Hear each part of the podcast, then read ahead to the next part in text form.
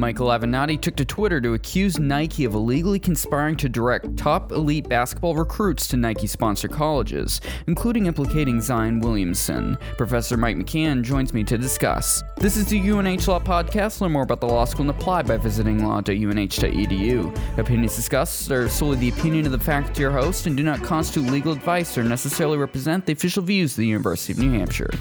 So, Mike, before we get into Williamson's situation specifically, Michael Avenatti is best known recently as being the attorney for Stormy Daniels against President Trump, Julie Swetnick during the Kavanaugh hearings, but here he's actually facing considerable charges for attempting to blackmail Nike, correct? Yeah, that's right. So Michael Avenatti is obviously a well-known attorney. He has represented clients in controversial matters. He's also I think, fairly political for an attorney. I, I know that there was talk that he might run for yeah, president. So he his role as an attorney is a little bit different than than the typical advocate for clients. He has been charged with federal offenses for allegedly extorting Nike and specifically having conversations with attorneys who are representing Nike where he is alleged to have said apparently on, on recording that Nike either acquiesces to his demand that the company pay as much as $26 million that would reflect compensation to Avenatti, a co conspirator, and a client. The client is an AAU coach in California.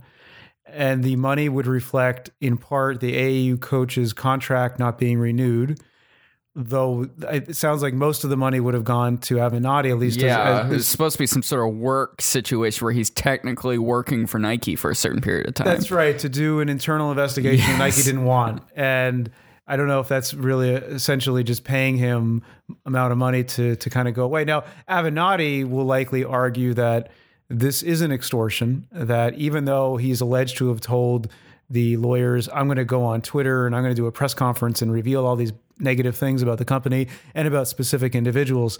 He will likely argue that this is just lawyering, that when lawyers on opposite sides are negotiating, that they sometimes make threats, that they swear, and they do other things that would normally be uh, upsetting or could be construed as extortion. Here, the, some of the challenges for Avenatti would include that if what the complaint about him claims is true, that the money really is mo- mostly for him rather than his client, that sort of cuts away that this is about the client. And there's also the fact that it's not clear that Avenatti's threat was really about representing the client, but rather about more extorting Nike. So, which is how Nike took it, yep. and they went to the FBI. That's right. Nike went to the FBI, and the recording started, and that's always a danger especially nowadays. So, how is this tying into Zion Williamson, who played for Duke? So, over the last week or so, Avenatti has tweeted out a number of comments about specific players, including NBA players, including world class recruits, and basically saying that they broke NCAA rules and may have been part of criminal fraud by how they went to colleges, that they were paid off or their parents were paid off. And with Williamson, the he has tweeted that Williamson's mother was paid by Nike an amount of money that was essentially a bribe for her son to go play at Duke, which is sponsored by Nike. So that basically it's a it's a payment, alleged payment to the parent for the son to go to a particular college. And that that of course, if it's true, would suggest that at a minimum, there were NCAA rule violations, but also potentially crimes, because we know that in the case of Adidas, there were three defendants, including Jim Gatto, an employee of Adidas, that were convicted of criminal charges related to fraud and interstate wire fraud because of that activity where they're participating in transactions to pay recruits to go to colleges.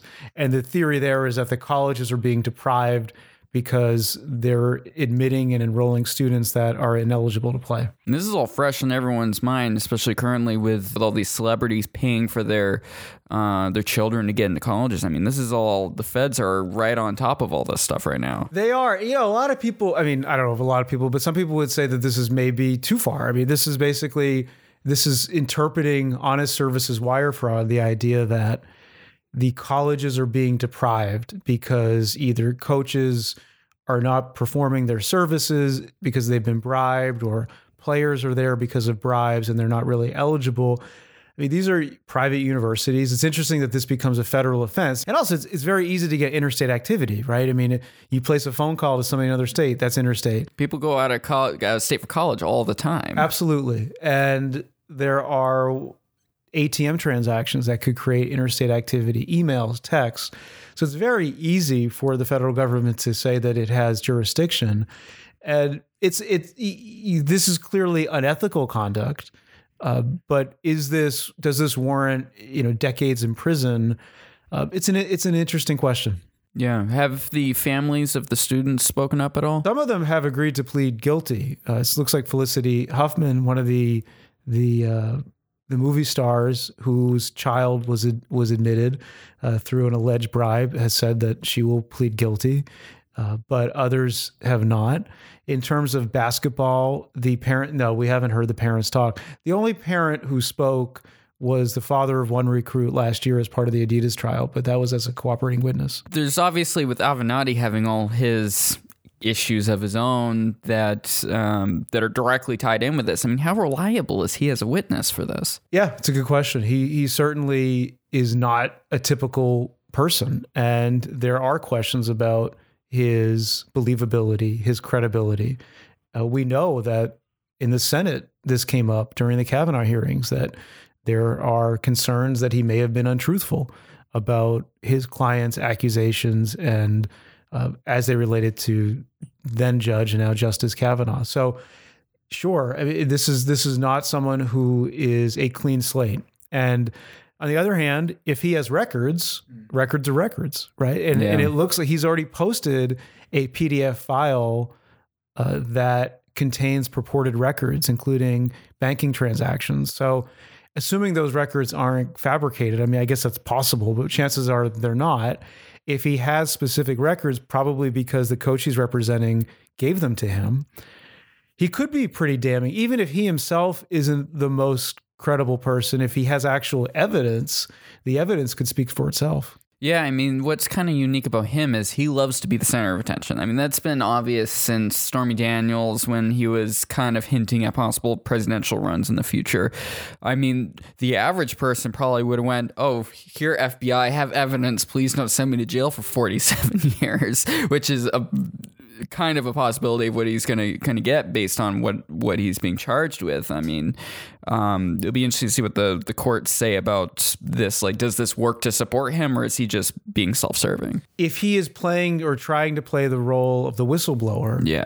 That's fine, but the problem is that he he could be making correct accusations against others, but that in and of itself isn't a defense to what he's accused of. Right. Right. He might prove that Nike did bad things, but he could still be convicted of extortion. And he's going to need to be able to rebut the specific charges. He's going to have to say that that wasn't extortion, that that was lawyering, right. and that he's given a certain degree of latitude in those negotiations. Yeah, if that happens, it seems a little more likely it could help his case. But otherwise, this is kind of saying I'm guilty of these things over here, but these other things over here. Look how bad Nike also is at this. I'm like, he's like, are you helping yourself? And the client, I mean, the yeah. client would seem to be implicated in this as well, right? The yeah. client. It's an interesting tactic to tell the world, yeah, my client at least by inference, seem to be taking bribes. Yeah. That's not, you know, you could say that, well, how is he really helping out the client? That I don't know what the client's getting out of this. It looks like he was part of a corrupt practice. A link to Professor McCann's article on SportsIllustrated.com is in the episode description. Also follow him on Twitter at McCann Sports Law. Be sure to subscribe to the UNH Law podcast on your favorite podcasting platform, including Apple Podcasts, Google Play, and Spotify. Opinions discussed are solely the opinion of the faculty or host and do not constitute legal advice or necessarily represent the official views of the University of New Hampshire.